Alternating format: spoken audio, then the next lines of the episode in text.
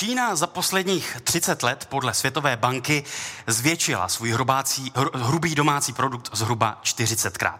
Měřeno paritou kupní síly čínská ekonomika už dokonce překonala ekonomiku Spojených států. Jenže, jak uvádí například Mezinárodní měnový fond, tak růst čínské ekonomiky letos zpomalí a bude nejpomalejší za poslední zhruba tři dekády. I v důsledku šíření koronaviru po celém světě. O Číně, čínském vlivu ve světě i čínských ambicích i česko-čínských vztazích bude veřejná debata Českého rozhlasu Plus s titulem Koupí si Čína celý svět. Můžete nás poslouchat právě teď živě na vlnách Českého rozhlasu Plus, můžete nás ale také sledovat prostřednictvím videopřenosu na Facebooku Plusu a na webu plus rozhlas.cz a my vysíláme přímý přenos živě z Krajské vědecké knihovny v Liberci, kde vítám diváky. Přeji vám dobrý večer.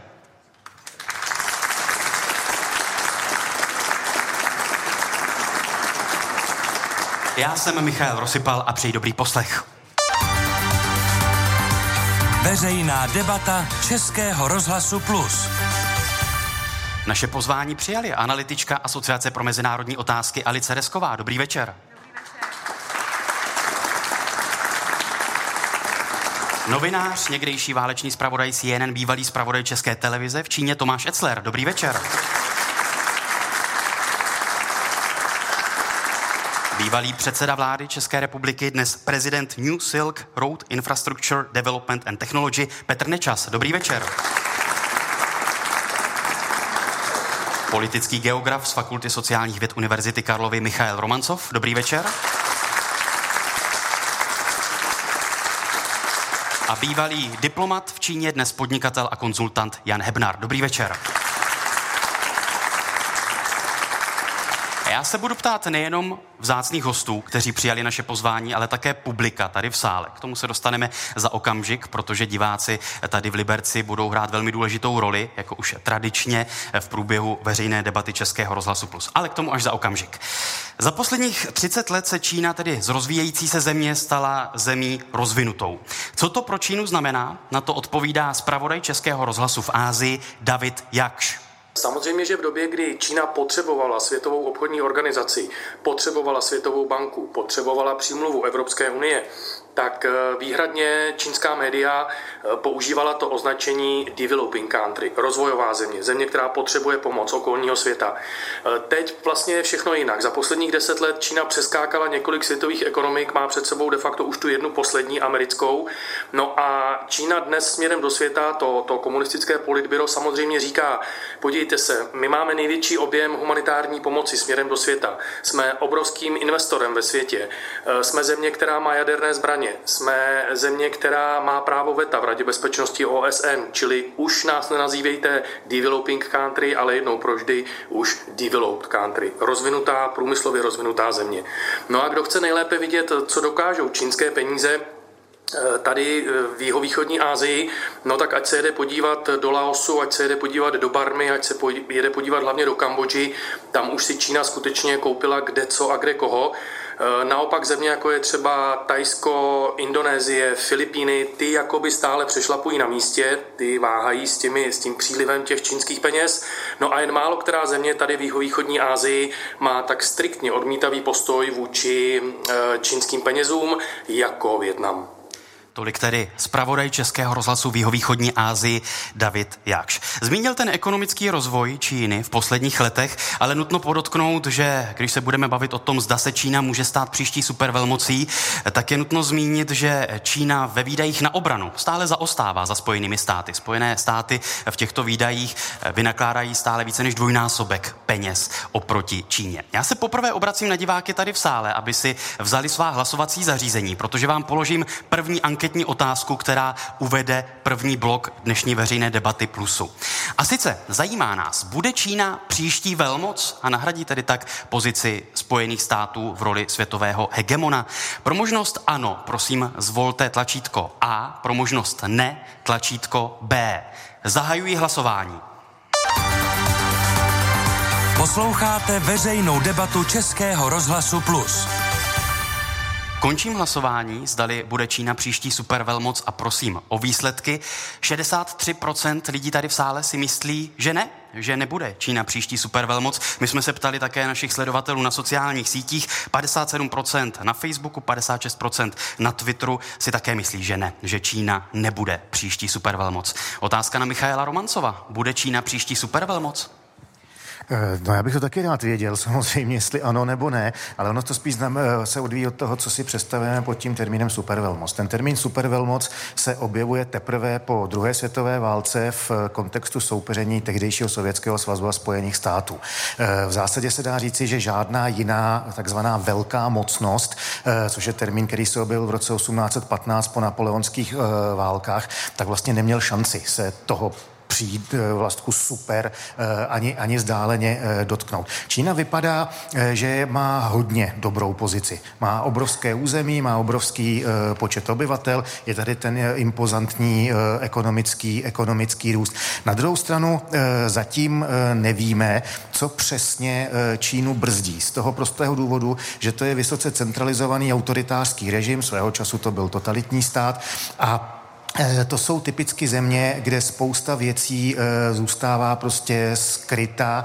E, tím, že nemáme přístup k těm datům, tak nemůžeme jaksi tak dobře, jako třeba v případě Spojených států nebo některých jiných zemí vlastně vidět, Ale co a jak. platí tedy, že Spojené státy zůstávají tím světovým hegemonem. Ekonomicky a hlavně třeba vojensky, když jsem Ten, zmínil ty peníze na obranu. V tento okamžik žádná jiná země ani vzdáleně nemá takovou jaksi mocenskou kapacitu jako Spojené státy, když se tam právě nasčítají všechny ty mocenské atributy. Paní Resková, má Čína na to technologicky stát se tou supervelmocí? Tak v současné době nemám. Ale je otázka, co bude do budoucna, protože možná, že ten boj o, ty, o ten velmocenský status se právě odehrává na té technologické úrovni. O to, kdo ty technologie budoucnosti bude vlastnit. Umělou inteligenci, elektrické automobily, roboty. A tady v té oblasti Čína investuje obrovské prostředky, aby uh, dohnala západ. Dokonce i v mnoha oblastech už můžeme říct, že je to srovnatelné. Samozřejmě uh, možná je těžké tohle měřit. Uh, je těžké to vlastně statisticky odhadnout, protože znamená to, že Čína má eh, největší počet přihlášek patentových, to, že je to uh, nějaký inovační národ, to, že překoná Spojené státy v inovacích. Uh, Čili nemůžeme se dívat jenom na tu kvantitu, ale musíme se podívat i na tu kvalitu? Tak to je takový typický argument, že jako ta Čína nás nedožene teda tou kvalitou, protože se to snaží dohnat kvantitou. Možná, kdybychom se na to podívali z pohledu Silicon Valley, tak oni to budou tak dlouho předstírat, až to doženou, fake it till you make it. Ale uh, zatím v současné době to tak není. Pane Etzlere, mají Číňané vlastně tu ambici stát se tím světovým hegemonem, protože když se podíváme na i zahraniční politiku Spojených států, zdá se, že Spojené státy se jakoby stahovaly z té pozice supervelmoci. Jak je to v Číně? Já si myslím, že komunistické vedení Číny tu ambici naprosto má, že má imperialistické ambice do budoucnosti, ale já tady souhlasím s většinou diváků, že, nebo posluchačů, že se s tou velmocí nestanou. Vy jste se velice dobře zeptal, jako pochopitelně záleží na definici velmoci. Já říkám několik věcí, my bychom tady mohli sedět celý večer, ale jedna z nich je ta, že aby se stala velmocí, tak ta Čína musí zůstat stabilní, aby, musí zůstat celistvá. Já se vsadím o cokoliv, že za 50 let v Indii bude pořád stejná nebo podobná vláda, jako je tam dneska. Ale já bych nevsadil ani haleř na to, že za 10 let budou komunisté stále v Číně u moci, nebo za 20 let. Jedna věc. Druhá věc, vy jste tady hovořila o technologiích. Ukažte mi jedinou věc, jediný vynález ve vědě, jediný přínos v matematice, v chemii, ve zdravotnictví, který Čína za posledních 70 let udělala. Nic. Všechno rozkradli, všechno okradli, všechno okopírovali. Když se podíváte třeba na počet Nobelových cen, Japonsko po druhé světové válce získalo přes 25 Nobelových cen za vědu. Čína jednu a je jich desetkrát víc. A vy Čili myslíte si, že světovou... nemají to technologické a vědecké know-how, aby předehnali třeba Spojené státy v té pozici hegemona? E, to taky, ale tady jde třeba i o vzdělávací systém. Čína navíc jako stojí před obrovskými populačními problémy. Čína stojí před obrovskými neřešitelnými ekologickými problémy. Já si myslím, že se, že se s tou velmocí jako nestane, že prostě nemá na to. Ona se s tou velmocí stane, až tam skončí ten komunistický diktátorský režim, ten, ten leninistický režim. Až ti lidé budou moci svobodně myslet, až se budou moci svobodně rozvíjet, a akademicky svobodně myslet, tak si myslím, že potom se tou velmocí mohou. Pane Nečasi, vy byste souhlasil s tím názorem, který tady převládá, že se Čína nestane příští supervelmocí? Já tady musím souhlasit s panem Romancovem, že to bychom všichni rádi věděli, zda, zdáno nebo ne. E, nicméně, řekl bych tomu následující. E, Čína udala obrovský ekonomický pokrok. To znamená, jestliže na začátku tohoto milénia jejich hrubý domácí produkt byl 12% toho amerického, v současné době už je 70% a podle Mezinárodního měnového fondu v roce 2024, čili za pouhé 4 roky, bude téměř 90% amerického nominálního hrubého domácího produktu v paritě kupní síly eh, již dokonce předstihlo Spojené státy. To je první věc. Druhá věc, která je velmi důležitá, je zmínit vojenský aspekt. Bavíme se o velmocích. Je to stálý člen Rady bezpečnosti OSN od roku 45 za svůj velký přínos v boji proti, eh, proti Japoncům. Nicméně ty eh, výdaje na obranu nejsou dvakrát nižší než Spojených států, ale třikrát nižší než Spojených států. Dokonce na letošní fiskální rok, který začíná v březnu, Spojené státy americké počítají 738 miliard amerických dolarů jako výdaje na obranu. Čína se pohybuje někde okolo 200 miliard. 250 zhruba. No, teď poslední údaj je 200 zhruba. Otázka, na kolik těm číslům můžeme věřit. To je další věc. Samozřejmě. E, I mimochodem těm americkým, protože řada, e, řada údajů kolem e, atomových a nukleárních zbraní je v ministerstvu energetiky, ne v ministerstvu obrany, ale to je, to je vedlejší. Čili jako kdyby našlápnuto má, ale jak to bude skutečně, to teď nedokáže nikdo, nikdo říci. Je tam celá řada problémů, nicméně ta země jde obrovsky hospodářsky nahoru a jde i v inovacích. Mimochodem, já tady nesouhlasím s tím, co řekl pan Necel, že všechno ukradli. Ano, azijské ekonomiky, to samé, když byste si vzal západní noviny, třeba americké z 50. a 60. let, tak to budou psat o Jižní Koreji a Japonsku a o jejich eh, rozvoji. Čili ano, bez zesporu po jistou dobu to kopírování bylo hnacím motorem technologických inovací i v Číně. Ale v současné době už mají obrovské množství vlastních inovací, které dokážou prosadit na světovém trhu. Jenom jeden údaj z Bloombergu. Z 20 nejhodnotnějších, kapitálově, nejhodnotnějších technologických společností na světě je 9 čínských. Takže oni v této oblasti jdou velmi e, rychle nahoru, dávají peníze do inovací, dávají do, do vědy, dávají do těch perspektivních věcí, jako je umělá inteligence a, a podobně, takže našlápnu to mají. Říká Petr Nečas, otázka na Jana Hebnara, vy jste působil jako diplomat v Číně, dnes jste konzultant. Jak to vidíte vy, pozici Číny jako příští možné supervelmoci a vlastně i možná motivace Číňanů k tomu se tou supervelmocí stát? Uh, tak uh, děkuji za slovo. Uh, já si myslím, že jak tady už zaznělo, záleží, v jakém smyslu definujeme ten pojem supervelmoc. Že? Tak Čína už dneska je supervelmoc, co týče třeba nějaký výrobní kapacit, je to uh, globální továrna, že? Je, to, je to, stává se finančním centrem, nemá tu velmoc, ten, ty parametry velmoci v vojenství, v té soft power, prostě ten appeal čínské kultury, čínských filmů, čínské hudby, tady není to, co ti američani mají, že jo? takže v některých aspektech supervelmoc je, v některých není a těžko si, těžko si prostě bude stávat, stávat do budoucna, že jo? tak takhle to vidím já.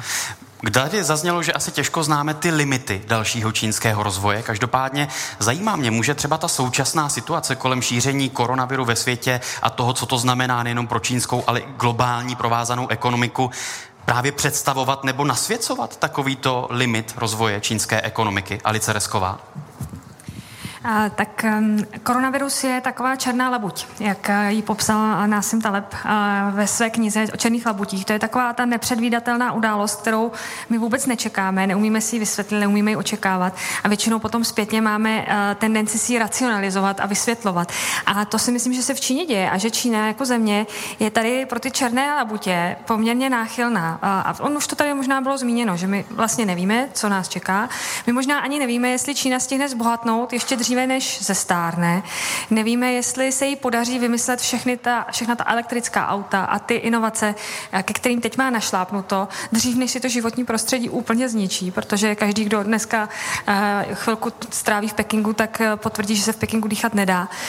Takže tam, tam je prostě uh, ta tendence k takovým těm událostem, ale jsou to černé labutě, takže my nemůžeme říct, jestli za deset let se tady objeví virus, který Čínu položí, anebo jestli ten virus, který tady teďka máme, uh, tak to, že zpomaluje ten ekonomický růst, bude takovým tím pověstným hřebičkem do rakve čínské, čínské ekonomiky, čínského režimu, anebo jestli naopak je stmelí a bude to pro Čínu nějaká Čína 2.0, která uh, vykvete úplně, uh, bude to pro ní boom další a uh, teď možná během toho virusu měla možnost vyzkoušet věci, které nikdo jiný na, na světě neměl.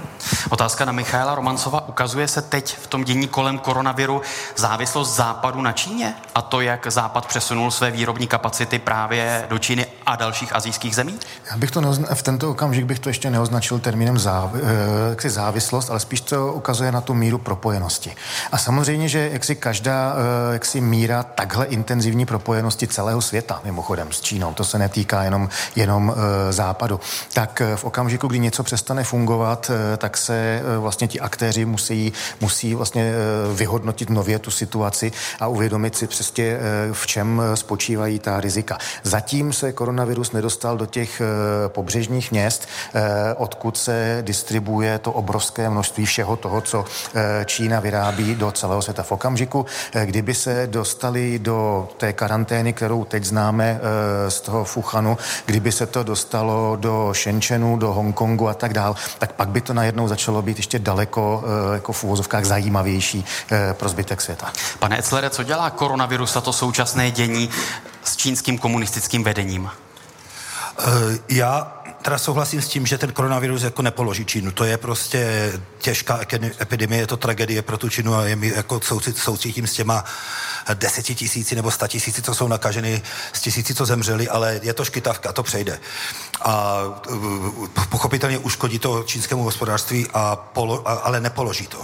E, ta Čína se z toho dříve nebo uh, později vzpamatuje. Čili upevňuje ale, komunistická strana svoji moc i na základě No, dneska jsem četl velice zajímavý článek právě na Bloombergu, že, že toho využije k upevnění moci, i když tak e, ten způsob, jakým způsobem se to nebo ta, ta, ta, ten rozsah, jak se to rozšířilo, za to může součas, svým způsobem komunistická strana, protože na ten koronavirus upozorňovali někteří lékaři už koncem loňského roku, ale byli všichni umlčení. Někteří dokonce skončili ve vazbě na, kolik, na několik dní, protože e, to řešila komunistická strana napřed ve městě Wuhan a ti čekali na pokyny z Pekingu. Čili tam přišla díky tomuto centralizovanému vedení, tam přišli ti lékaři, ti věci o velice důležitý tři, čtyři týdny, během kterých se ten koronavirus naprosto naprosto bez diskriminace šířil. A samotný starosta města nebo primátor města Wuhanu to uznal, že čekal na to, až dostane direktivu, kdy to může teda oznámit, až dostane direktivu z Pekingu. To ukazuje zranitelnost a nevýhody toho, toho uh, uh, diktátorského režimu. Říká Tomáš Šecler, zajímá mě názor Petra Nečase, jestli právě to současné dění nám ukazuje zranitelnost komunistického režimu v Číně? Já si myslím, že to vůbec nesouvisí s tím, jestli režim je komunistický nebo, eh, nebo není. Prostě je to e, tragická událost, e, která stála bohužel životy mnoha, mnoha lidí, ale na druhou stranu nedělejme z toho zase nějakou globální záležitost, která zásadním způsobem, podle mého názoru, nerozhodí ani fungování čínské ekonomiky, ani globální ekonomiky. Tak Mezinárodní měnový fond už vydává samozřejmě, vyjádření, že ano, že letos čínská způsobem, ekonomika i globální zásadním způsobem. zpomalí. Zpomalí, ano, ale v čínských podmínkách to znamená, že nebude 6 nebo 7 procentní růst, ale třeba jenom 3 nebo 4 procentní růst. To je, to je jedna věc. Za, za druhé se ukazuje, že e, prostě svět je globalizovaný, ta propojenost e, světové ekonomiky s čínskou ekonomikou není jenom v oblasti generických léčiv, kterou vy jste tady zmínil v té, té otázce, ale i v dodavatelských řetězcích, které potom opravdu problémy jedné takto velké ekonomiky se mohou přenést vlastně do, do celého světa. Takže e, musíme podle mého názoru vyčkat, e, jaké budou ty skutečné dopady, než se pouštět do nějakých spekulací, ale nemyslím si, že to bude mít nějaký zásadní, e, zásadní dopad. Říká Petr Nečas v rámci veřejné debaty Plusu. Zmínil jsem, že důležitou roli budou dnes večer hrát také diváci tady v Krajské vědecké knihovně v Liberci, takže se poprvé na vás obracím s přenosným mikrofonem. Je-li někdo z vás, kdo chce mít tu odvahu a má tu odvahu, aby vyřkl první dotaz na naše hosty. A je tady první otázka. Dobrý večer. Dobrý večer. Já bych ještě já bych jako navázal a chtěl bych se ptat um, pana, pana Nečase, jestli si opravdu myslí, že tok informací je stejný, řeknu, v klasickým běžným systému demokratického státu, stejně jako v Číně.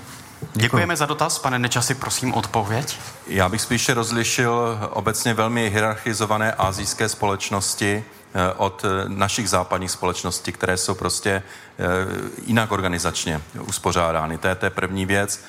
Druhá věc, kterou bych tady považoval za nutné říci, je, že jsem přesvědčený o tom, že i věci, které zazněly přímo v Číně ohledně koronaviru. To znamená, že to bylo minimálně na té provinční a městské části způsobené prostě chybami státní zprávy, což bylo vyřčeno i, i veřejně. E, takže budeme mít dopady v organizaci e, zdravotnického systému, e, protože podobné věci se prostě mohou opakovat a žádná rozumná vláda na světě, a to je jedno, jakého je politického zabarvení, z tohohle pohledu nemá zájem na tom, aby prostě široké vrstvy obyvatelstva byly ohroženy nějakou nakažlivou, eh, nakažlivou chorobou. Otázka na Jana Hebnara, jak dopadá ta současná situace, moc se omlouvám, ještě doplňující dotaz na Jana Hebnara, jak dopadá ta současná situace právě na konkrétní biznis, na obchod v Číně? No tak eh, s těmi firmami, se kterými my pracujeme, které z Číny dováží a v Číně nakupují, tak eh, tam je to samozřejmě problém, jo, protože řada firm předušila výrobu v Číně, takže nastávají výpadky, nicméně v posledních dnech skutečně se to začíná měnit. Dneska máme zprávy, že se i v těch oblastech, kde uh, ta, ten nákaza jakási existuje, výroba obnovuje, takže se to nějakým způsobem rozjíždí, ale samozřejmě dopady to mít bude do budoucna, to si myslím, že určitě. Liší se reakce veřejnosti na takovou tu situaci v demokratických zemích a v zemích autoritářských? Otázka na politologa Michaela Romancova. To je asi zase otázka, která by musela být zodpovídána v kontextu jedné každé takové země a jedné každé takové epochy, protože...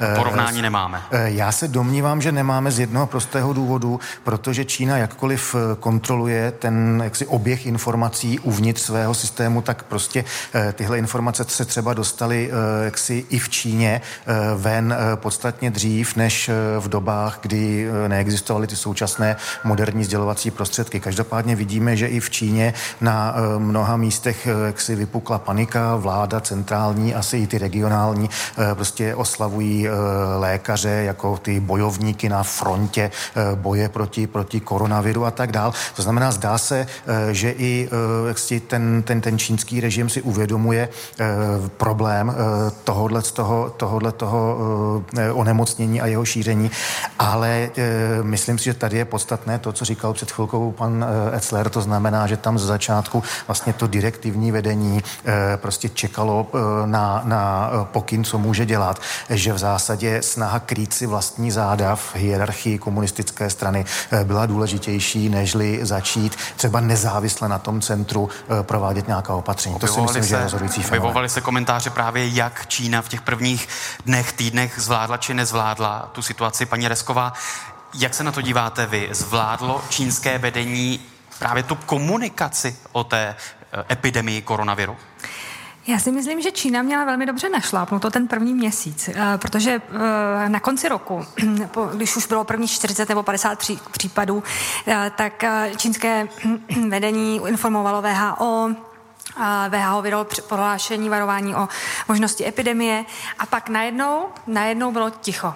A to si myslím, že byla ta chyba, přestože Čína vlastně ve srovnání třeba s epidemí SARS si vede velmi dobře, i VHO vlastně ten postup Číny ocenilo za to, jakým způsobem vlastně postupuje, tak na té lokální úrovni to vedení prostě selhalo. Ty první tři týdny... Spanikařilo? Tam, tam je asi několik, několik úrovní, protože dneska ty vlastně ty místní vlády jsou pod poměrně velkým tlakem. Oni se bojí něco zkazit. A když se bojíte něco zkazit, tak se samozřejmě bojíte udělat chybu a, a báli, se, báli se vyvolat zbytečně paniku a, a báli se, uh, že to nezvládnou, což se samozřejmě stalo potom ve finále. A, a já jsem viděla rozhovor se starostou Wuhanu, který říkal, že uh, přesně jak tady bylo, bylo zmíněno, že on, aby mohl vlastně sdílet informace o, o té epidemii, tak potřebuje být autorizován, jak, jak tomu dá zákon čínský o infekčních chorobách. A on autorizován nebyl. Takže on tu autorizaci dostal až v momentě, kdy se k tomu vyjádřil prezident Xi někdy 20. 20. ledna.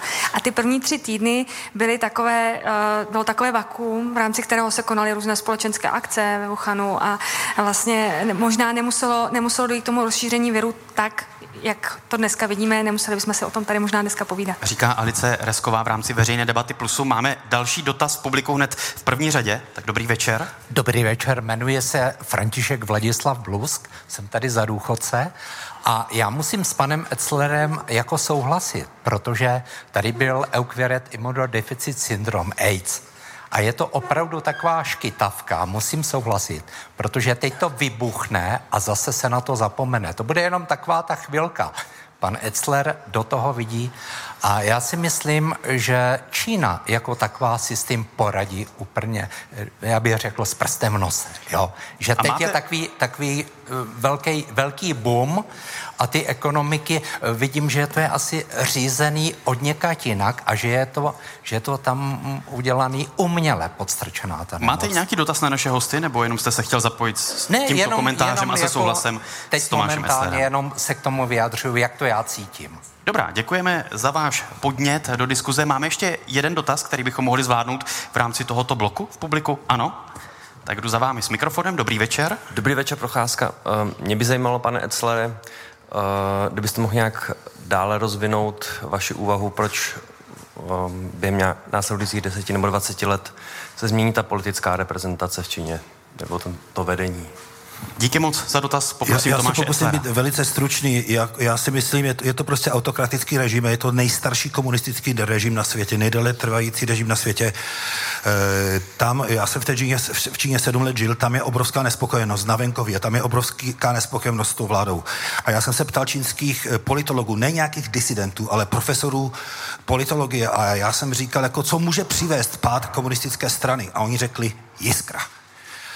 Stačí jedna situace, kterou ta, ta vláda nezvládne. A tenhle koronavirus se klidně tohle situaci může stát. Jestliže za dva, tři měsíce budeme mít desetitisíce, sta tisíce mrtvých, miliony nakažených, tak lidé vyjdou do ulic. Lidé prostě uh, pokus a, a může dojít opravdu jakému si lidovému povstání. Eh, v té Číně. Eh, čili to je jedna věc. Druhá věc, já jenom bych chtěl pár zmínit velice pár rychlých věcí, jako vy jste se tady zmiňovali o HDP, eh, druhý, ne, druhá největší ekonomika na světě. Ano, dobře, je to ale druhá největší země na světě, nejlidnatější země na světě. Když se ale podíváte na to HDP v přepočtu na počet obyvatel, tak Čína je až 65. místě eh, eh, podle eh, loňských zpráv Mezinárodního měnového fondu mezi Mexikem a Argentinou. Vy jste říkala, že Čína, že možná dříve zestárne nebo než zbohatne, ona určitě dříve zestárne. Čínská pracovní síla se začala zmenšovat již v roce 2010. Dneska pracuje v Číně nějakých sedm Číňanů na tři důchodce, ale za 20 let to bude naopak. Na druhou stranu, když se podíváme na ten růst, ten je zase neuvěřitelný. Právě čísla HDP na hlavu před 30 lety někde 300 dolarů, dnes nad 10 tisíci dolarů. Já vůbec neberu Číně ten obrovitý pokrok. To byl největší pokrok, ekonomický pokrok v historii lidstva. Nikdy v historii lidstva nebylo tolik lidí vyzvednuto z chudoby jako v Číně. Tam hovoříme o 100 milionech lidí, kteří před 30 lety vydělávali 25 korun denně. Dneska mají, jdeme tomu, já nevím, 14 tisíc měsíčně, 15 tisíc měsíčně v přepočtu na naše poměry. To je obrovský nárůst. Ale jak ta Čína zbohatla? Ona zbohatla tak, že vyráběla obrovské množství jako vaše boty, moje sako, vaše sako za strašné levné peníze, protože jako ti dělníci neměli žádnou, žádná práva, neměli tam žádnou ochranu životního prostředí, která je velice drahá a tyhle produkty prodávala do východní Evropy, nebo promiňte, do Evropy, do, do největšího partnery Evrop, zemí Evropské unie nebo do Spojených států. Uh, oni potřebují inovovat, ale to není tak jednoduché. Uh, dát někomu pistoli k hlavě a říct, jako vymyslí něco, vynalezní tady nějakou stíhačku, to nejde.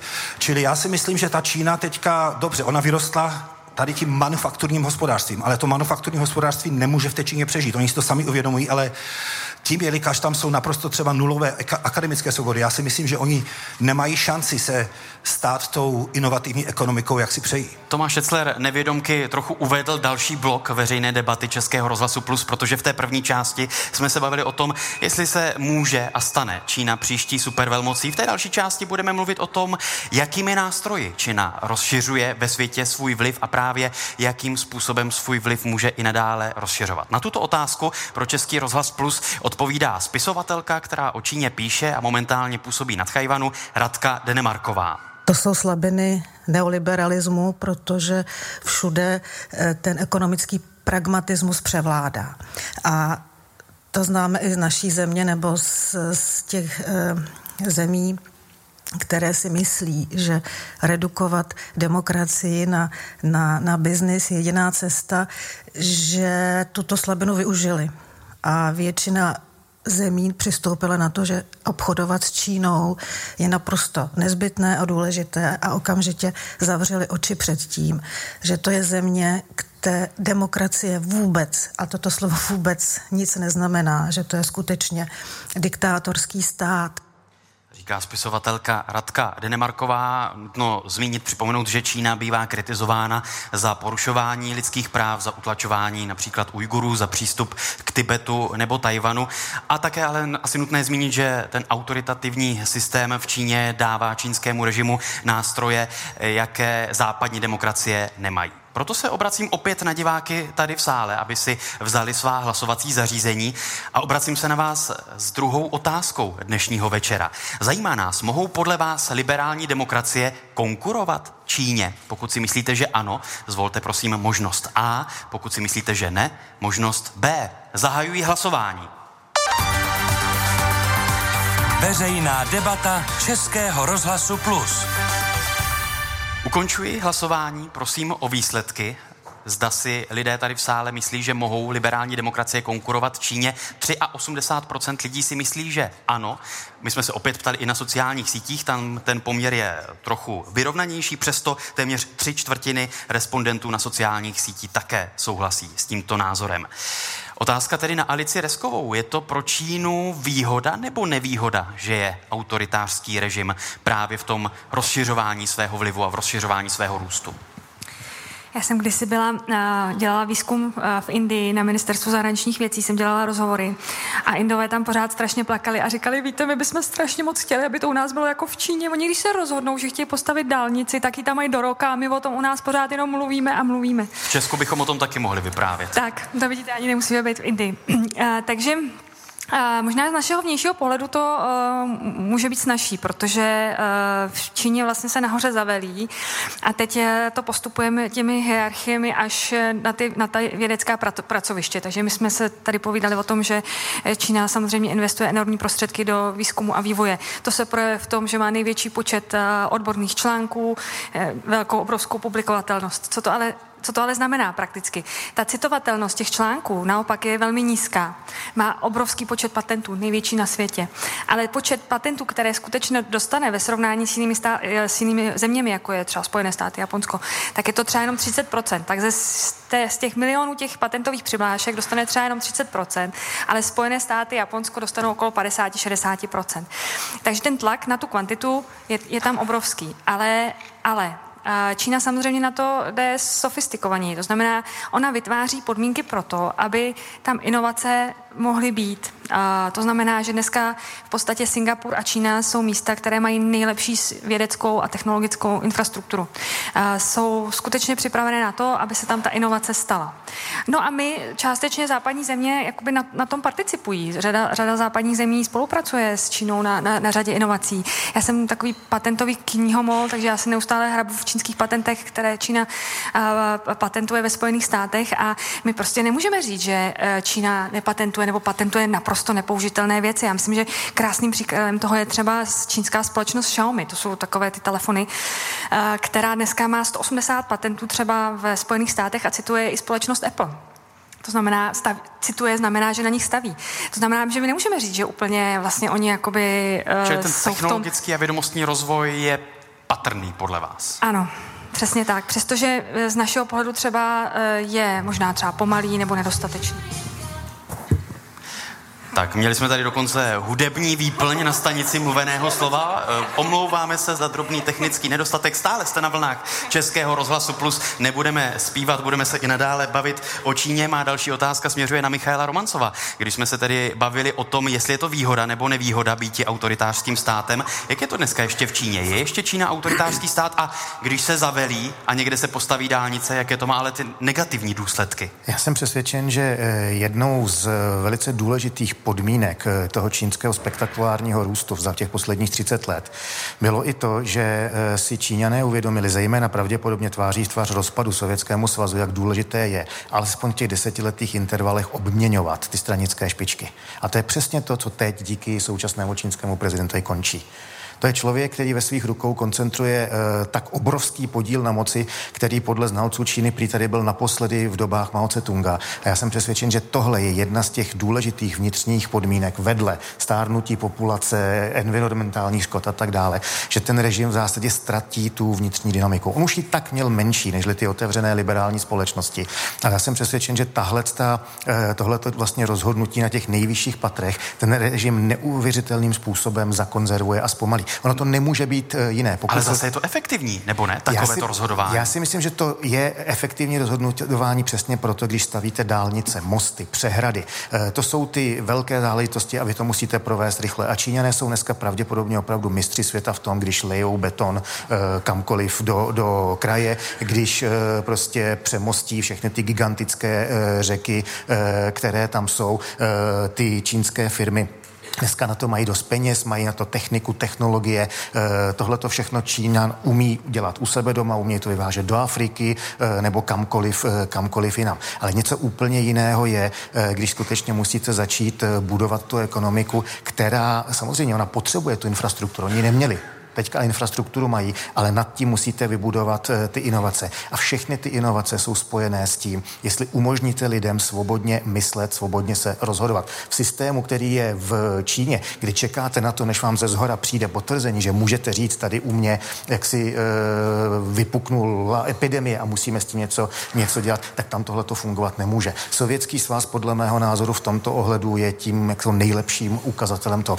Mimochodem, Sověti během těch eh, deset deseti let, kdy Stalin e, vlastně vyhlásil svou industrializaci, dokázali pravda v menším a v jiných historických podmínkách, ale něco velice podobného, co dokázala Čína teď za těch, e, za těch 30 let, pokud jde o kvantitu. Čili rychlý růst který ale naráží nutně na určité limity. Samozřejmě a mimochodem eh, to zpomalení čínské ekonomiky z těch dvouciferných čísel teďka někam na tu úroveň 6-7, možná jestli se to teďka propadne kvůli koronaviru na 3, to může způsobit směrem dovnitř eh, Číny neuvěřitelné sociální otřesy. Pane Hebnare, jak se projevuje ten autoritářský styl vládnutí na konkrétním biznisu v Číně? No, tak eh, já myslím, že se dá říct, že těm, eh, těch, těm malým středním firmám, jako bychom je nazvali u nás, tak eh, v zásadě ten stát jakoby moc nepřekáží, řekněme, jo. Ten, ten, ty, ty žijí vlastním životem.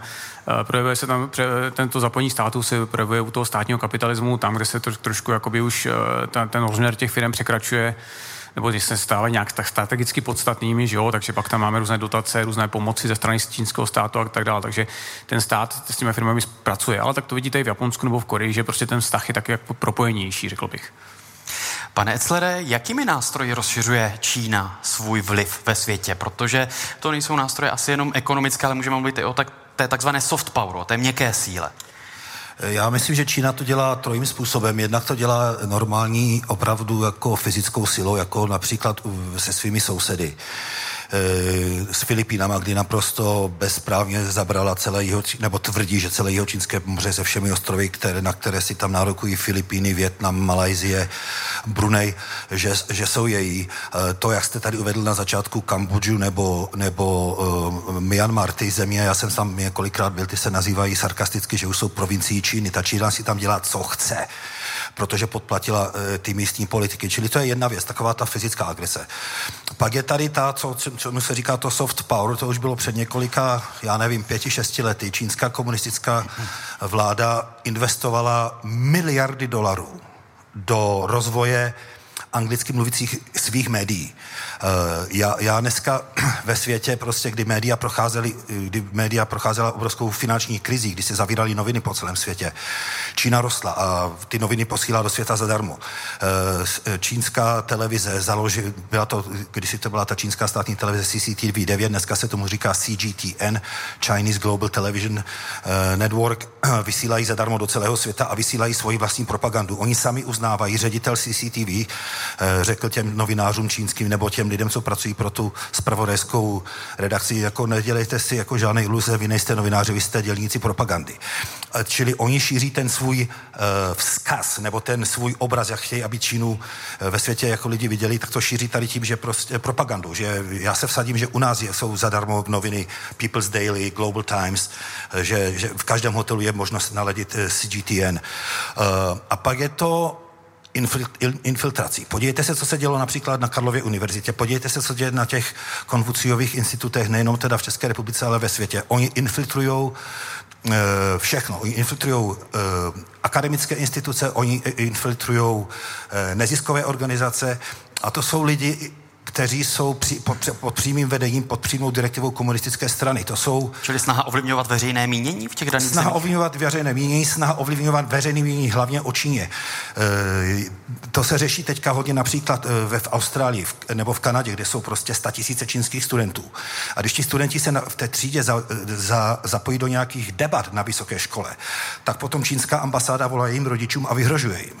A to umlčuje ty akademické debaty i v těchto zemích, protože na druhé straně to je taková dvojsečná zbraň, to má dvě tváře, protože ta Austrálie, australské univerzity, americké univerzity, britské univerzity potřebují peníze a ty Číňani ty peníze mají, aby si platili to uh, drahé školné na těch soukromých univerzitách, což jsou desetitisíce dolarů uh, ročně, čili ale e, tihle, a mezi těmi studenty jsou čínští agenti. Oni, to jsou, oni se vydávají za studenty, ale jsou to prostě agenti čínských spravodajských služeb nebo agenti uh, prostě komunistické strany. Říká Tomáš Etzler v rámci veřejné debaty Českého rozhlasu Plus, e, obracím se na Petra Nečase, jakým způsobem se liší právě to rozšiřování vlivu, svého vlivu u, řekněme, západních demokratických mocností a jaké to je právě u autoritářského státu typu Čína? Tak já myslím, že především je třeba eh, rozlišovat eh, konkrétní časové eh, periody.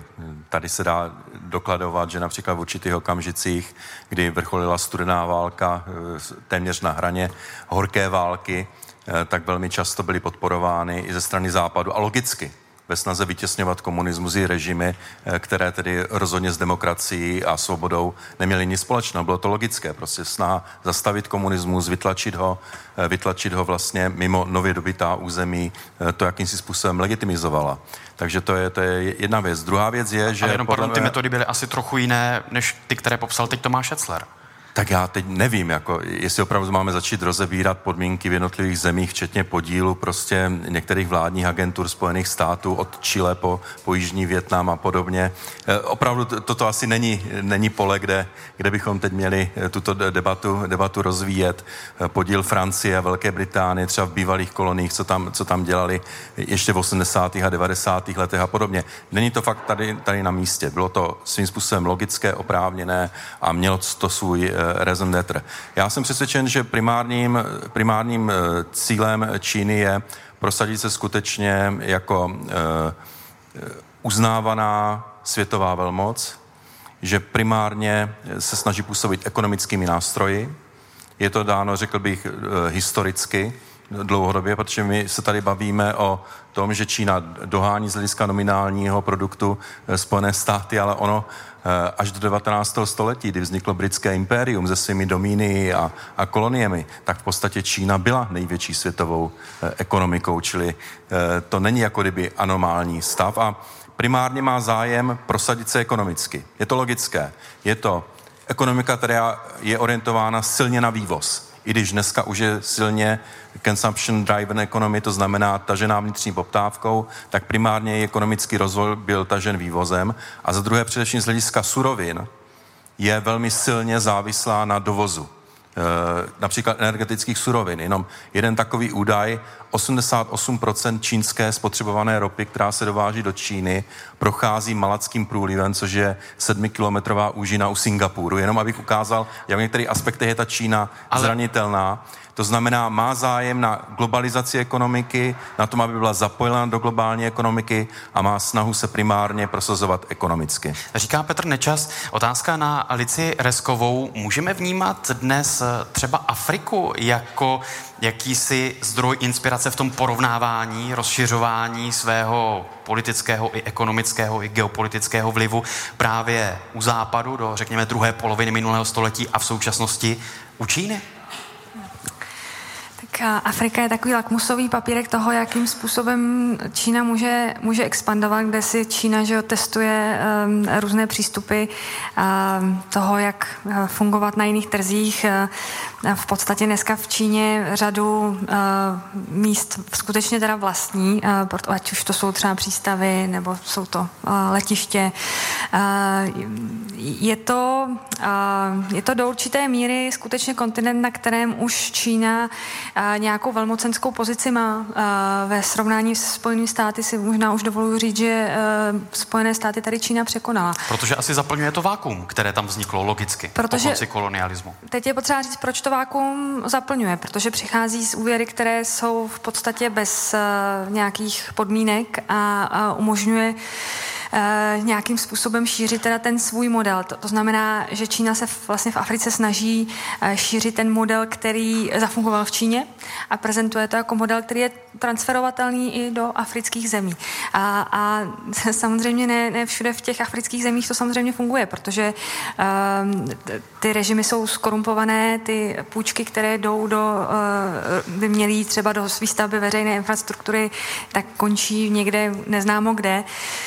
Eh, takže já jakoby nemůžu říct, eh, nemůžu úplně říct, že třeba Afrika pro Čínu je úplně úspěšná, úspěšná destinace, protože se tam potýká s řadou, s řadou problémů a myslím si, že do, do budoucna i se potýkat dál bude. Tomáš Etzler, krátká reakce. Já chci rychle zareagovat na to.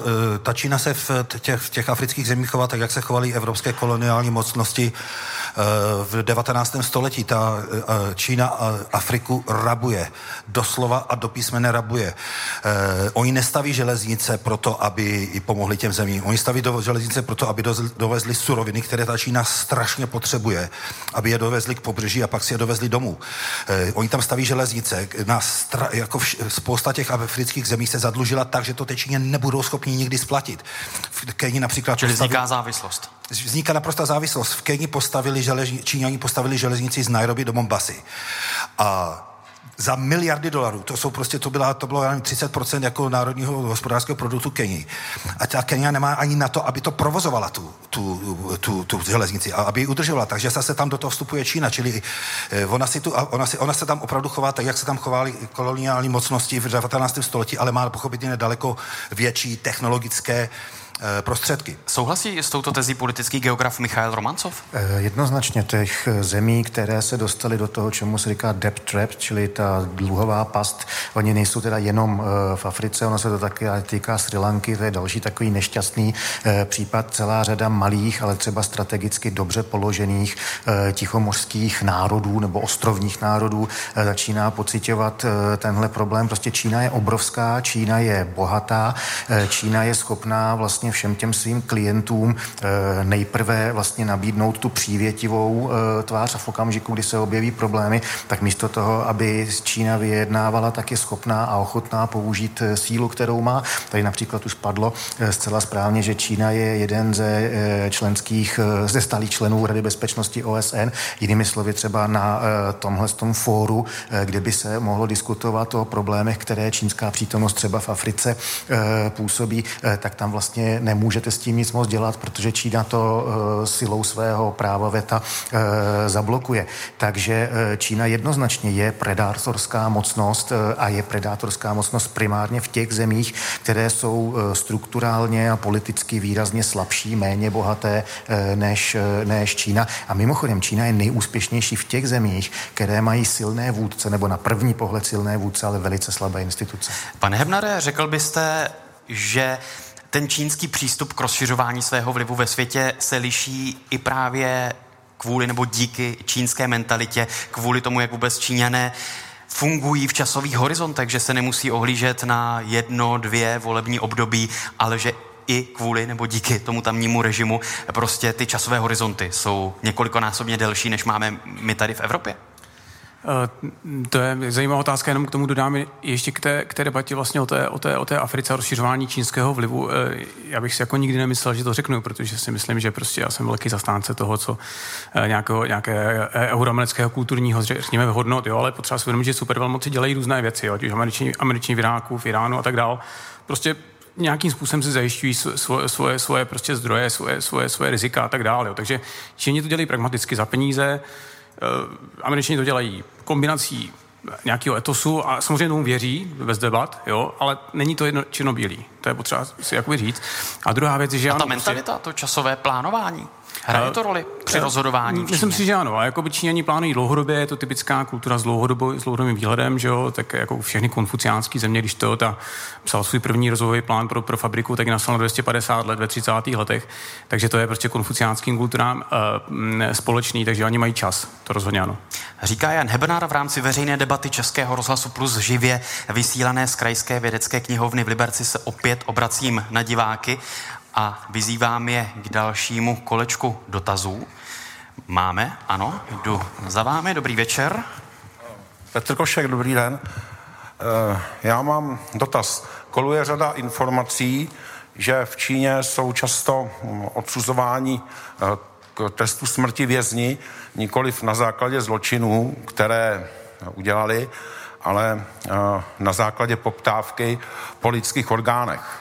Čili chci se zeptat, jak dalece se taková informace zakládá na pravdě a jestliže ano, tak eh, pokud je vůbec vhodné s takovým režimem rozšiřovat spolupráci. Děkuji za dotaz, poprosím o odpověď Tomáše Etzlera, který působil léta jako zpravodaj v Číně. My jsme, já jsem dělal několik reportáží, uh, ano, ten, ten, ten, uh, ten obchod tam opravdu existuje uh, s orgány vězňů. Čínská, přiznává to i čínská komunistická strana, oni tvrdí, že ti vězni to dávají dobrovolně ty orgány, aby splatili svůj dluh společnosti. A, uh, ale to, to nikdo nekupuje. Jako, já, já si myslím, že Eh, To je taková trošku, ta druhá část té vaší otázky je trošku obširnější. Já si myslím, že s Čínou je třeba spolupracovat. Je to natolik významná země, že prostě ji není možno ignorovat. Jako není v, v, v zájmu žádné země, včetně České republiky, aby ignorovala Čínu. Ale měla by, igno, měla by s tou Čínou, a my se k tomu potom dostaneme, já vím, v třetí části debaty, měla by tu Čín s tou Čínou jako eh, vystupovat jako rovný s rovným. A mm, když budeme hovořit, jako když budeme obchodovat s Čínou, když budeme vy- rozvíjet hospodářské vztahy s Čínou, tak bychom měli stát eh, na hodnotách, na kterých tato republika nebo naše ústava je. Neměli bychom se prostě klanět a eh, prostě eh, chovat se k té Číně jako vazalové. Oni, Čína rozumí síle. A nemluvím síle vojenské, Čín, Česká republika je malá, ale rozumí, rozumí síle jednání, rozumí síle, oni nesnáší nebo nesnáší, oni opovrhují lidmi, kteří jsou servilní, kteří se, se snaží jako posluhovat. Uh, oni opravdu rozumí po tvrdému pohledu do očí prostě, že mají rovnoceného partnera. Uh, A právě k tomu, o čem teď mluvíte, vy jste to ostatně naznačil, se dostaneme v další části veřejné debaty. Omlouvám se za přerušení eh, slov Tomáše Etzlera. Obracím se znovu na diváky v sále Krajské vědecké knihovny v Liborci, jestli máme ještě nějaký další dotaz k tomuto tématu. Zatím nevidím, ano máme, tak stěl se to úplně na poslední chvíli, protože už jsem chtěl jít dál, ale ještě využiju vaši otázky. Dobrý večer. Dobrý den, Hendrich Václav. Já bych se chtěl zeptat na vztah Číny a Ruska, jestli k tomu někdo může z hostů říci něco. Děkuji. Poprosím Michaela Romancova, který se věnuje i ruské politice velmi podrobně. To je, myslím si, v současném světě jeden z vůbec nejzajímavějších vztahů, který tady máme, protože většinou, eh, když se mluví o Číně, konec konců to se také prolíná tady tou naší debatou, tak vnímáme to, jakým způsobem Čína roste, jakým způsobem Čína vyzývá tedy to, co mu kolektiv, čemu kolektivně říkáme Západ, nebo primárně Spojené státy.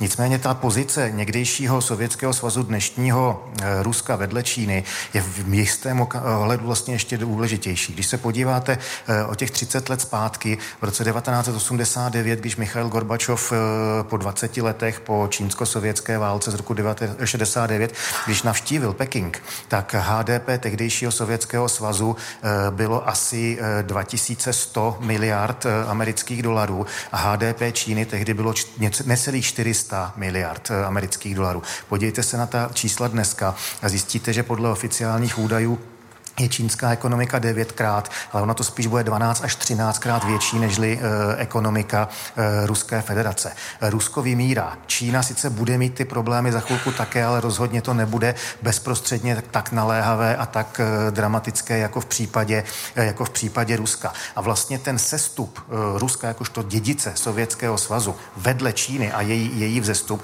to je vlastně největší, řekněme, geopolitická změna, e, kterou přinesl konec e, 20. století.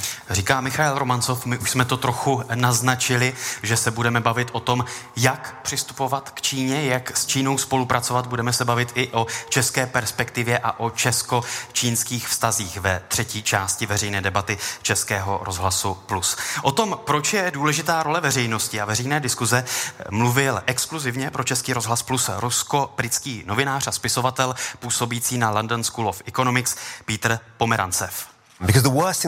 Protože to nejhorší, co se může stát a co už pozoruji, je, že lidé se o to nestarají a říkají si, no a co? Tak si nás Číňané kupují, naše strategická odvětví. A možná to Čechům nevadí, možná je to jejich volba jako země, tak dobře, ale je velice důležité, aby o tom proběhla otevřená debata, aby tomu lidé rozuměli i se všemi důsledky a se vším, co je v sázce. Znepokojivé je, pokud tato diskuze probíhá tajně, skrz netransparentní peníze proudící do netransparentních organizací. Nejdůležitější je proto podporovat akademiky a novináře, kteří se tím zabývají, aby tuto debatu a její význam přenášeli do veřejného prostoru říká Petr Pomerancev, rusko-britský novinář a spisovatel exkluzivně pro Český rozhlas Plus. A já se opět obracím na diváky tady v sále Krajské vědecké knihovny v Liberci, aby si vzali svá hlasovací zařízení, protože se budeme bavit o třetí části, a tedy o česko-čínských vztazích, protože o těch se v posledních letech hodně mluví, o těch možných rizicích, ale i o příležitostech, které by mohly přinášet. Proto třetí otázka dnešní veřejné debaty zní.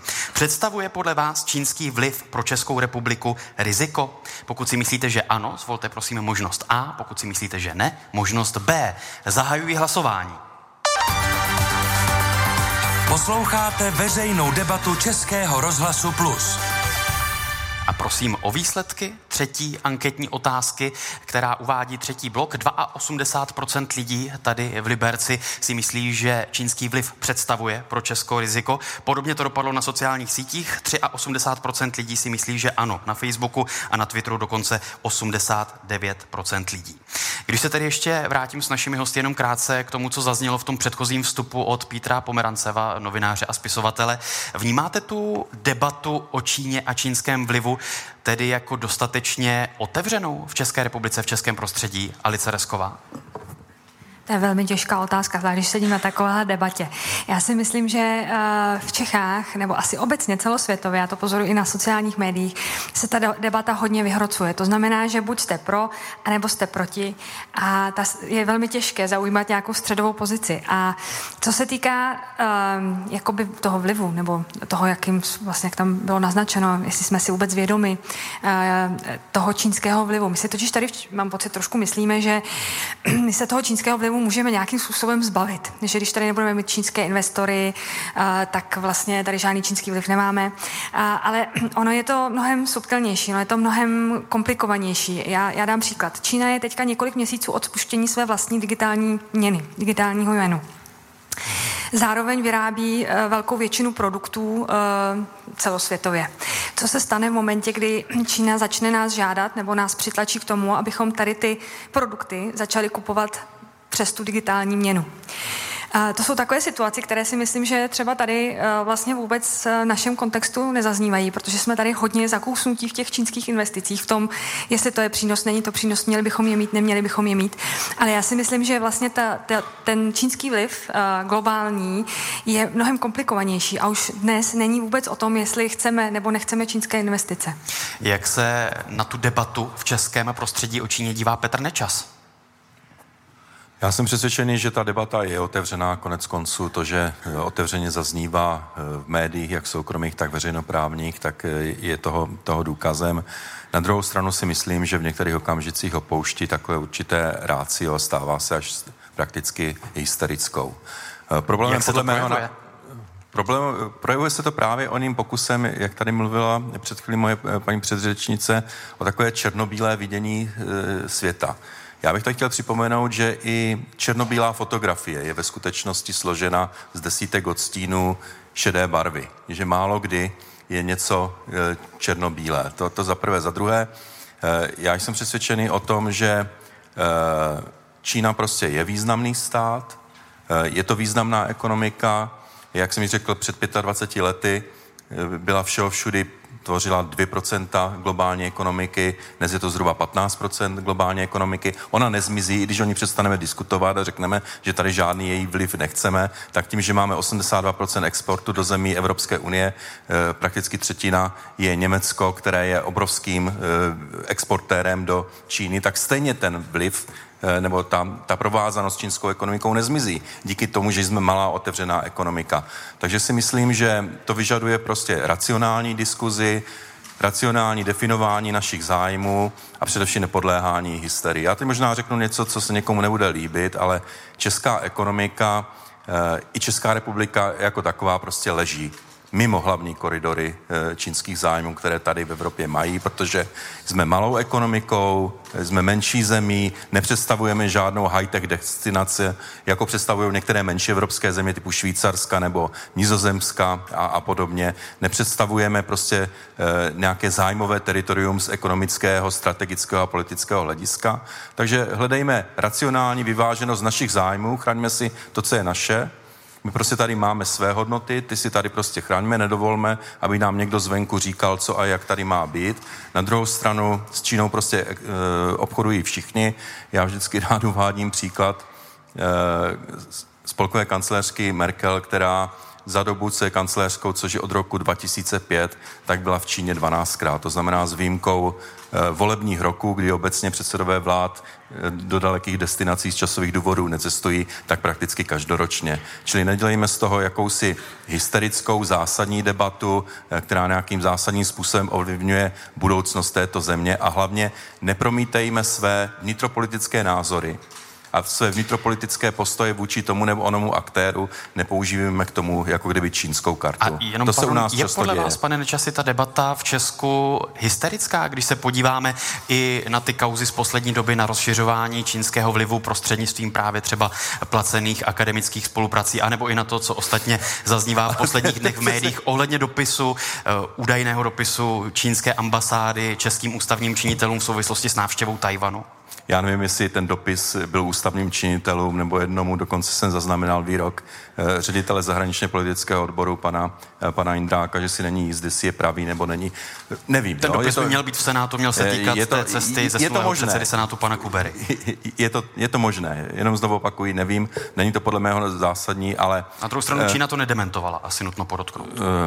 Co já považuji za, za zásadní je, že, že skutečně bychom měli argumentovat především na základě faktů a ne na základě toho, že když to řeknu zjednodušeně, někdo má rád současného prezidenta, někdo nemá rád současného prezidenta, tak ten, kdo nemá rád, tak tomu používá i čínskou eh, kartu, protože pan prezident Zeman se v té Číně silně, silně angažoval. To považuji za lacinou zkratku, Eh, argumentujeme vnitropoliticky vnitropolitickými argumenty eh, a ne zástupnými argumenty. A když se budeme tedy držet faktu, tak Bezpečnostní informační služba ve veřejných částech svých výročních zpráv Čínu zmiňuje jako bezpečnostní riziko pro Českou republiku a i Národní uh, úřad pro kybernetickou informační bezpečnost označil čínské technologie také za riziko.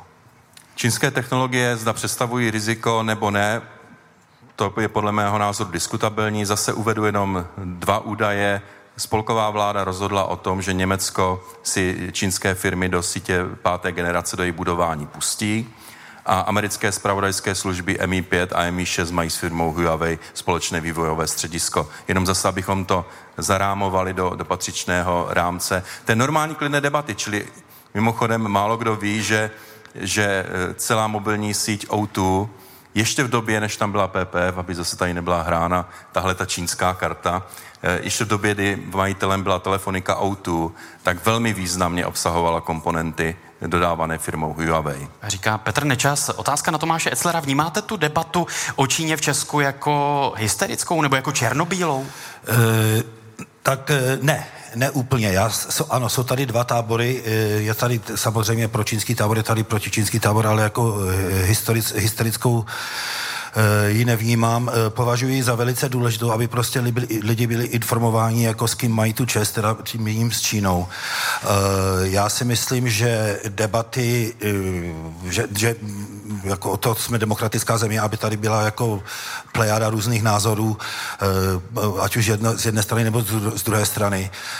Um, ale já bych to trošku obrátil, jako já považuji za velice jako nedůstojné to, jak se chovají někteří jako čeští politi- politici nebo vrchní jako státní činitelé, včetně prezidenta republiky, uh, kteří se opravdu k té Číně uh, jako staví jako naprosto servilně. Jako když se podíváte A na co politiku... konkrétně vám vadí? Není pozitivní, že se snaží že prezident, činitelé o zlepšování já si myslím, že, vztahů? že prezident Zeman, vy jste tady zmínil, že Merkelová, já nevím kolikrát, že byla v tom, v, tom, v té Číně, 12krát, to je pravda, ale ta Merkelová přiváží výsledky. E, Německo má co nabídnout a já s váma souhlasím, že ano, my jsme malá ekonomika, nejsme zdaleka tak důležitá jako ekonomie, jako hospodářství, jako je, je, je Nizozemí nebo Německo nebo Švýcarsko, ale já věřím, že Češi mají co nabídnout. Já věřím, že tady je dostatek eh, podniků, velkých nebo malých nebo středních, které mají technologie, které mají know-how, které ta Čína by potřebovala. Je třeba to ale umět e, dobře prodat. Ta Čína je nesmírně pragmatická země. Oni, když něco budou potřebovat, tak, eh, tak s náma budou spolupracovat, i kdyby tady byl Dalaj Lama prostě každým rokem, jako je například ve Švýcarsku. A co tady je... dělají tyto země, o kterých mluvíte lépe, že mají ty výsledky? E, netahají do toho politiku, dělají biznis. Neta, já vám řeknu jeden takový příklad. Já jsem, když jsem končil v České televizi v Číně, tak jsem uh, se rozhodoval, co budu dělat, až skončím jako zpravodaj. Já říkal jsem si, já toho moc neumím, ale trošku vím o Číně něco. Tak jsem se rozhodl, že chci udělat konferenci o Číně, jako o podnikání v Číně, ale ne to, co dělalo třeba to Českočínské obchodní fórum, kde, kde tam mluví prostě eh, ředitele Škodovky, miliardové společnosti, ředit, eh, zástupce ředitele China Mobile, druhé největší telefonní společnosti na světě. Jak tihle lidi můžou po, po, po, po, pomoci nějakému řezníkovi z Liberce, který tam chce dovážet, dovážet párky? Nějak. Čili já jsem našel skupinu malých podnikatelů, eh, kteří tam přišli do Číny ne s miliardami, ale prostě s desítkami tisíc dolarů a byli tam úspěšní. A chtěli jsme to uskutečnit. Přesvědčil jsem pana Světlíka, majitele Vítkovic, že se to udělá v Dolních Vítkovicích v Ostravě. Přesvědčil jsem pana Kajnara, přesvědčil jsem eh, tehdejšího primátora města Ostravy, přesvědčil jsem místní dámy pro místní rozvoj a pak to nějak vyšumělo. A, Takže ten, taky ty výsledky se nedostavily. Já, já, já to dopovídám ten příběh. A pak jsem zjistil, že se do toho vložil jistý pan Tvrdík, který jako prý na Kajnara řval, že bez mě se tady očině nic dělat nebude. On tu konferenci zarazil. My jsme tu konferenci vzali, trošku jsme ji přemodifikovali a o rok později byla ve Švýcarsku. Byla ve Švýcarsku, naši sponzoři byli Credit Suisse, eh, PricewaterhouseCooper, uh, Maurice Lacroix hodinky, uh, Swiss Air. Švýcaři do toho netahli politiku. Oni viděli, že máme něco zajímavého, co můžeme nabídnout, že máme nějakou radu, že máme prostě nějaké know-how, které můžeme nabídnout potenciálním podnikatelům švýcarským v Číně a šli do toho. A pak jsme tu konferenci dělali s pomocí nebo ve spolupráci se švýcarskou vládou, ne, takhle, se, se, se společností, která pracuje pro švýcarskou vládu tím, že propaguje švýcarský biznis ve světě, což je celkem jednoduchá záležitost. Ale tento příklad mi ukazuje právě ten rozdíl třeba mezi Švýcarskem a Českem, kdy tady je všechno prostě politizováno, že kdy tady jde všechno prostě, musí mít souhlas nějakého politika, nebo tam jde. No, ale není to tak, že v Číně prostě potřebujete business. tu politickou podporu, Prosím? když chcete dělat biznis. Není to tak, že v Číně potřebujete tu politickou podporu a i pokud jsme tedy menší nebo ekonomicky méně významnější zemí než Švýcarsko, o to větší tu politickou podporu potřebujeme. No samozřejmě je potřeba spolupracovat spolupracovat jako i s těmi, i s těmi čínskými komunisty. Ale oni, jak říkám, oni jsou pragmatičtí. Když oni uvidí, že my máme produkt, který oni nemají, oni, oni ho mají zájem, nebo když máme nějaké managementské know-how, know-how který, oni, který my máme, oni nemají, e, ta cesta se najde. Říká Tomáš Etzler, pane Hebnare, jak to je v tom biznisu s Čínou? Tahá se do toho politika, jak tady o tom mluvil Tomáš Etzler? Uh, no tak uh, že jo, tak já můžu souhlasit s tím, že jsou tady určité firmy české, které, které něco zajímavého mají, ale těch není zase, eh, zase by tam bych nesouhlasil, že není asi zase až je tolik. Jo. My se prostě bojíme těch eh, čínských investic, ale potřeba si uvědomit, že prostě Česká republika je postavená na subdodávkách německého průmyslu, české firmy většinou nejsou českých majitelů. Takže my tady jako nějaký extra český firmy neuchráníme, protože jich zase až tolik není. Číňani se vyhýbají, jak říkal pane Čas, eh, eh, České republice, protože tady nemají co kupovat. To není, že by nechtěli, oni by si koupili firmy z know-how a tak. Ty firmy tady jsou, souhlasím s panem Sledem, ale není jich tolik jako v tom Švýcarsku, kde prostě nebyl žádný rok 89-90, kdy se zprivatizovalo prostě švýcarský průmysl do rukou západních majitelů, což bylo potřeba udělat. Čili je to strukturou toho kapitálu v České republice? Přesně tak, je to strukturou toho kapitálu. Když se bavíte, když se já, já jedu s někým, baví se eh, na exportním oddělení, jo, tak tam nikde není, protože to je v Hamburgu v Mnichově nebo někde jinde prostě. Takže, takže to je ten problém. Jo. To není s kým řešit Čínu. To je první, první problém.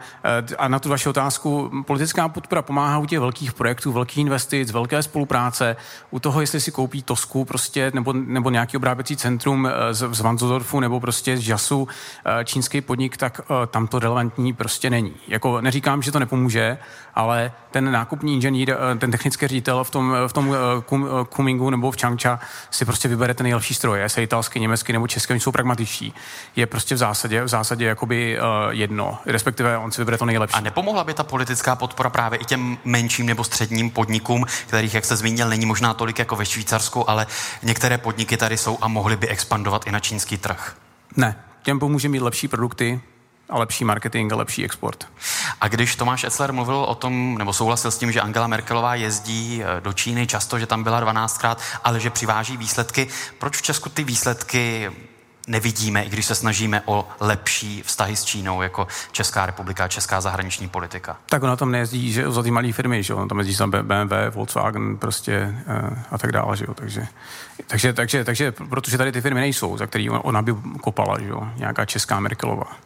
Jak si odpovídá Alice Resková na tu otázku, když se snažíme tedy v posledních 6-7 letech o lepší vztahy ekonomické i politické s Čínou, ale ty výsledky tady úplně konkrétní nemáme někde fyzicky? Já myslím, že nám chybí nějaká, uh, nějaký plán. Uh, my prostě jsme si řekli, že chceme zlepšit uh, vztahy s Čínou a úplně jsme možná nevěděli, jak a šli jsme do toho po hlavě. Já úplně nesouhlasím možná s tím na 100%, že Německo dělá v, v Číně jenom biznis. Já si myslím, že jestli někdo skutečně vyvažuje velmi dobře biznis a lidská práva, tak je to právě Německo. Protože ano, Angela Merkelová tam jezdí opravdu pravidelně, hodně, hodně vyvažují, jakmile se Čína pohádá s Francií nebo s Velkou Británií, tak už tam už Němci jsou v Pekingu a už tam dohadují nějaký biznis, takhle to funguje, že v rámci celé Evropské unie. A, ale oni zároveň dělají třeba programy pro občanskou společnost v Číně a nebojí se toho. A, a mají to prostě jasně definované, jejich ambasáda tam prostě takovéhle věci dělá, možná, že pan Heber mě vyvede z omilu, ale uh, je řada zemí uh, evropských, která prostě má programy pro občanskou společnost. A Číňanům to nevadí, nebo proti tomu neprotestují? A oni, oni prostě to, to takhle dělají, oni mají prostě takovýhle plán a Číňani to akceptují. A mě je teda otázka, my právě proto, že jakoby k tomu přistupujeme vlastně i, můžeme říct, u nás vedou tu politiku vůči Číně hodně osobnosti. A to znamená, že s každou tou osobností se ta politika vůči Číně trošku, trošku změní. Jednou to je trošku jinak, že změní se, změní se zase, změní se třeba zase trošku uh, volební, volební sestava a uh, my tím, že nemáme nikde uh, žádnou, žádnou strategii, jak bychom chtěli to s tou Čínou mít, uh, jak to tady bylo řečeno, ty, ty priority, které na tom čínském trhu máme, je naše priorita uh, právě ty malé a střední podniky, které možná, uh, kterých zase není zase tolik, aby uh, na tom čínském trhu uspěli a nebo je to teda společnost PPF, za kterou tam chceme kopat, protože až Škodovka a Petrov, což jsou ty společnosti, které tam teda jsou velké a mohou tam uspět. A nebo jsou to tady výrobci třeba eh, mobilních her, který potřebují pomoct, eh, aby jim tam neblokovali vstup, eh, vstup čínské úřady. Čili chybí a ta strategie a jde to trochu nikdy, ode zdi ke zdi, jak jste naznačila i v té vaší předchozí odpovědi. Já jsem nikdy nic takového na papíře neviděla dosud. Že, že vlastně my od Číny chceme toto a hodláme tam dělat toto. Petr Nečas působil jako předseda vlády České republiky. Souhlasíte s tím, co teď zmínila Alice Resková? A pokud ano, proč tomu tak podle vás je? V prvé řadě platí to, že na čínském trhu se musí prosadit špičkový produkt. Můžete mít sebe lepší politickou záštitu a podporu, když to není špičkový, kompetitivní produkt. Eh, ten, ten trh je tam nasycen v Číně. To není z tohle pohledu rozvojová země, která nedočkavě čeká Eh, na něco zajímavého. Tam jsou největší světoví hráči i ve špičkových technologiích a soutěží mezi sebou. A Číňané si vybírají to nejlepší, co, co nakoupí. Čili má-li to být česká firma, musí mít v prvé řadě špičkový produkt, technologii, něco, co je opravdu zajímavého, co je unikátního.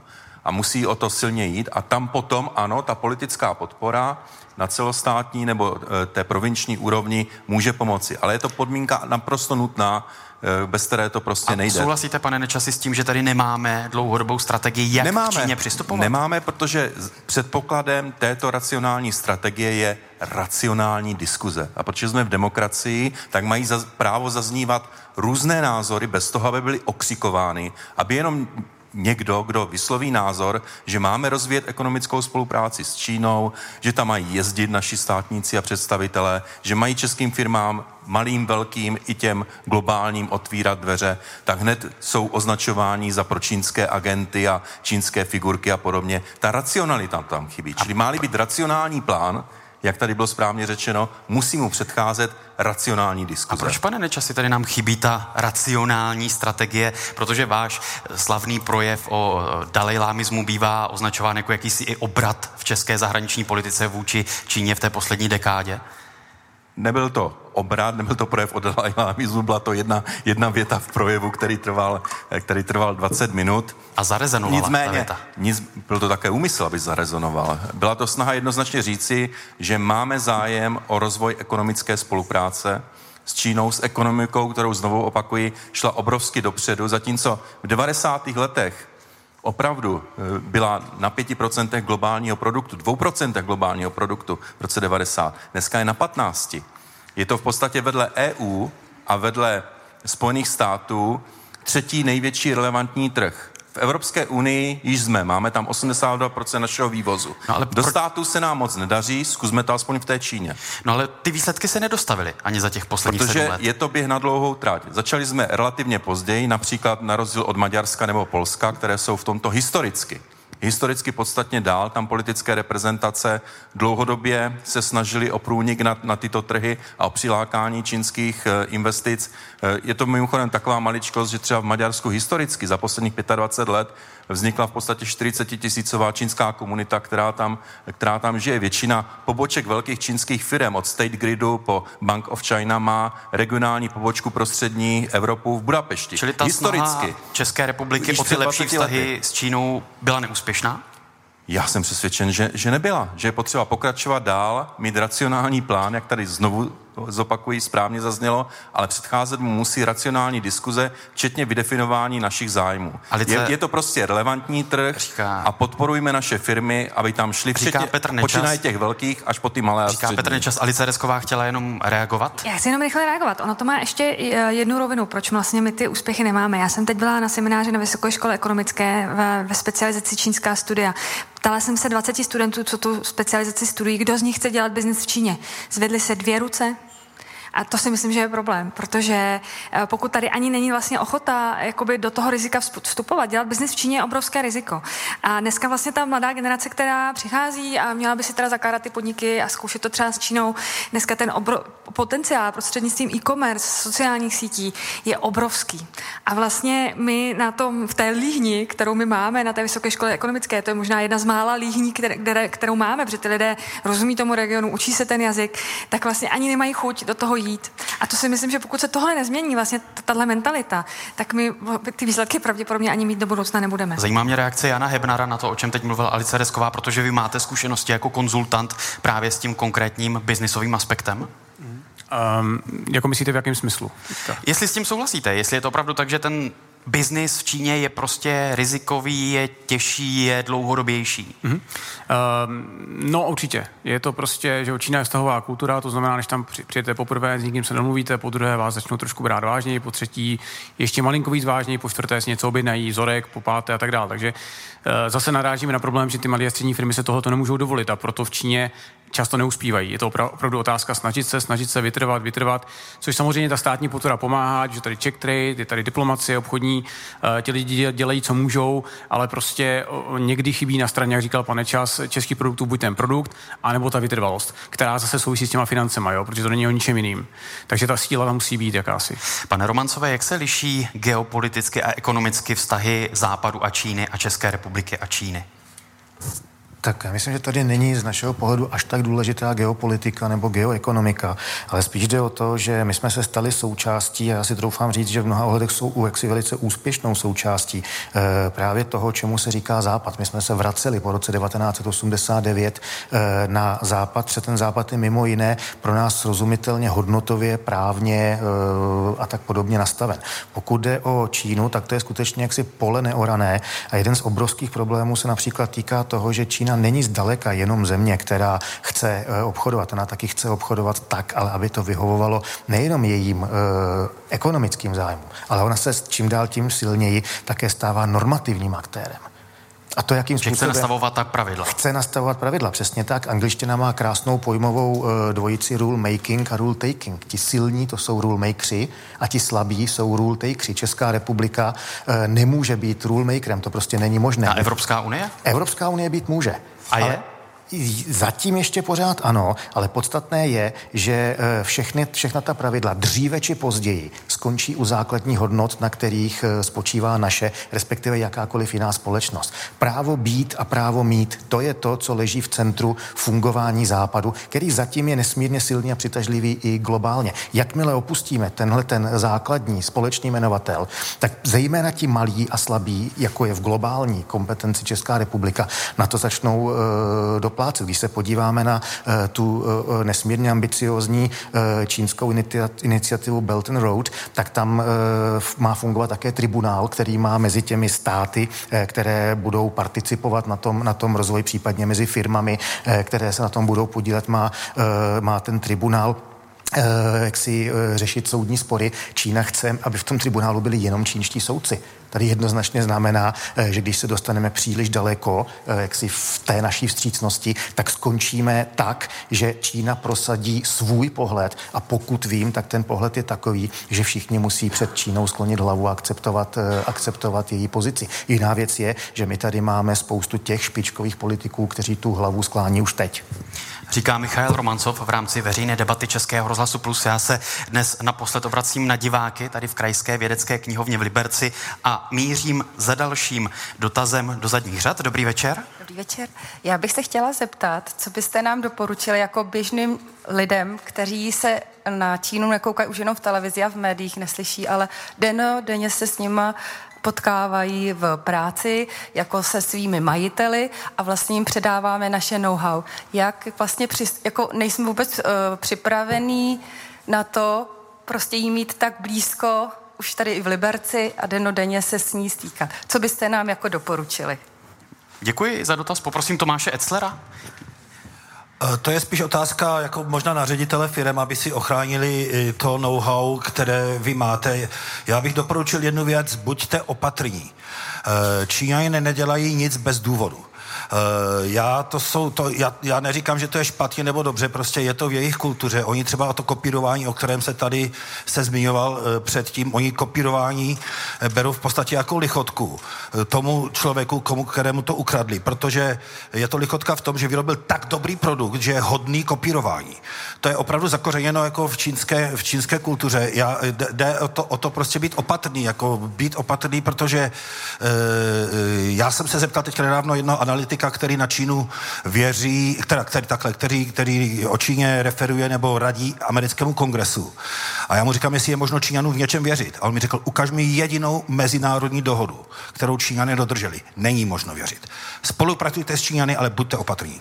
Říká Tomáš Etzler, děkuji za odpověď. Máme další dotaz v publiku. Ideálně ještě tedy od někoho, kdo se neptal ano, máme v poslední řadě. Běžím za vámi s přenosným mikrofonem. Dobrý večer, jste na vlnách Českého rozhlasu dobrý, Plus. Dobrý večer od Várka. Já bych se chtěl jenom zeptat, navážu, jo, vy ho držíte.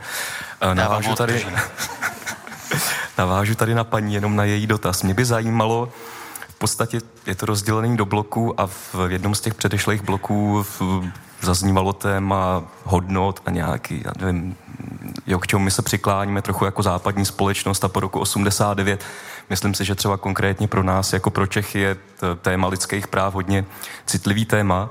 A teďka v tomhle bloku plamená diskuze eh, na téma biznisu a jak tam všichni chtějí vyvážet a, a to.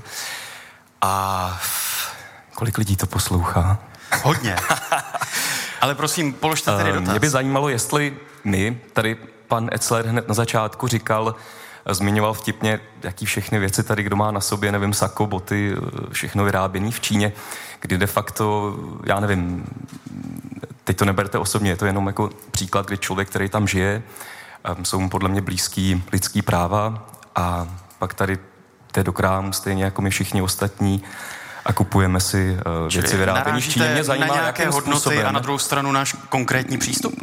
Konkrétní přístup nás, každého z nás jako spotřebitele, kdy my v podstatě uh, jdeme do krámu a kupujeme si věci, které jsou v té Číně vyráběny. Já vím, že ten dotaz možná zní. Já jo, a druhá věc myslím, je, jako, že mu rozumíme. Způsobem, Dobrá, díky moc. Um, jestli právě třeba vývoz i dejme tomu nějakých našich hodnot, který jako společnost zastáváme, nebo se nějak se tady snažíme chránit a budovat nějaký, dejme tomu, západní svět a po roce 89, jakým způsobem vyvážet tady ty naše hodnoty um, a zároveň tím nestratit tu příležitost obchodní v Číně. Takže to jsou takový dva dotazy. Já jako konkrétní Dobrá, díky spotřebitel moc. a... Díky, díky za vaše otázky. Potřebovali bychom dalších několik bloků, abychom je rozebrali, přesto se to pokusíme v několika posledních minutách. Poprosím Tomáše Etzlera, jestli by se mohl Já odpovím tu druhou část té otázky a potom nechám tu první někomu jinému. Prosím vás pěkně, to je otázka, já, si, já věřím my, takhle, my jsme nezávislá demokratická země. A to, jak se e, stavíme k Číně, je, i otázkou národní důstojnosti. Jestliže máte ministra nezávislé demokratické země, který se setká se starnoucím mnichem Dalajlámou.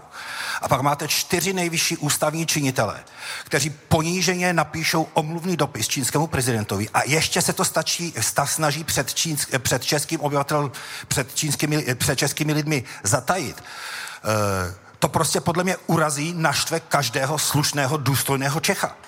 Jestli Čili to byste nedělal ve vztahu k Číně? No, no samozřejmě, že ne. Jestliže máte prezidenta, který, my vidíme, co se děje v Xinjiangu, kde máte přes milion uh, Ujgurů ve, v koncentračních táborech, vidíte, co se děje v Tibetu. Uh, jakýkoliv hlas disentu, jakýkoliv hlas, který myslí jinak, než komunistická strana Číně, je v Číně nesmírně brutálně potrestán. A máte prezidenta, který vám tvrdí, že se jezdí do Číny učit, jak se stabilizuje společnost. Máte prezidenta, který píše omluvný prosebný dopis Číně, kde se vy, kde vysvětluje nebo se distancuje od jednání nezávislého primátora hlavního města nezávislé demokratické země. To je, Čili byste se vyvaroval to těchto je to, kroků, to je, které to, to, jsou, to, jsou, to, jsou, to jsou kroky politiků, které radikalizují tu, tu debatu. Já Říká Tomáš Etzler, moc se omlouvám, zajímá mě názor Petra Nečase, jak tedy přistupovat k Číně jakožto spotřebitelé na jedné straně a i jako republika, jako demokratická země na straně druhé. Já se postavím většinovému názoru. Někdo to udělat musí. Eh, eh, já bych tady připomenul, že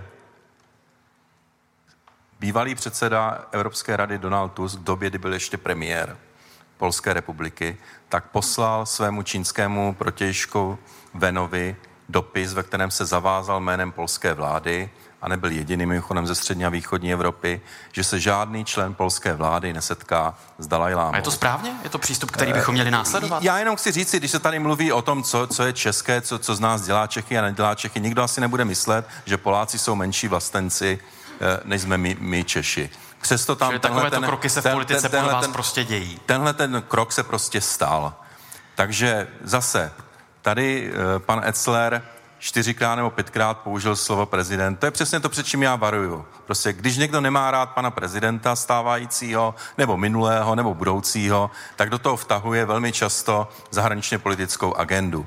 Já mám dokonce takovou osobní zkušenost, že velmi často, když dochází politické argumenty, nebo velmi často, když dochází vůbec politická témata, což je třeba případ hlavního města Prahy, tak se vytáhne ruská nebo čínská karta, protože to vždycky v českém prostředí zabere. Omlouvám, Takže pane racionální diskuze, čas. míč na zem a rozumně o tom debatovat. Bohužel náš čas vypršel, přestože bychom mohli pokračovat i nadále. Taková byla další veřejná debata Českého rozhlasu Plus. Já děkuji hostům v Krajské vědecké knihovně v Liborci, děkuji našim posluchačům i sledovatelům na sociálních sítích a děkuji hostům Alice Resková, Tomáš Etzler, Petr Nečas, Michael Romancov a Jan Hebnar a těšíme se na vás s další veřejnou debatou Plusu 31. března v Olomouci. Loučí se Michael Rosypal. Naslyšenou.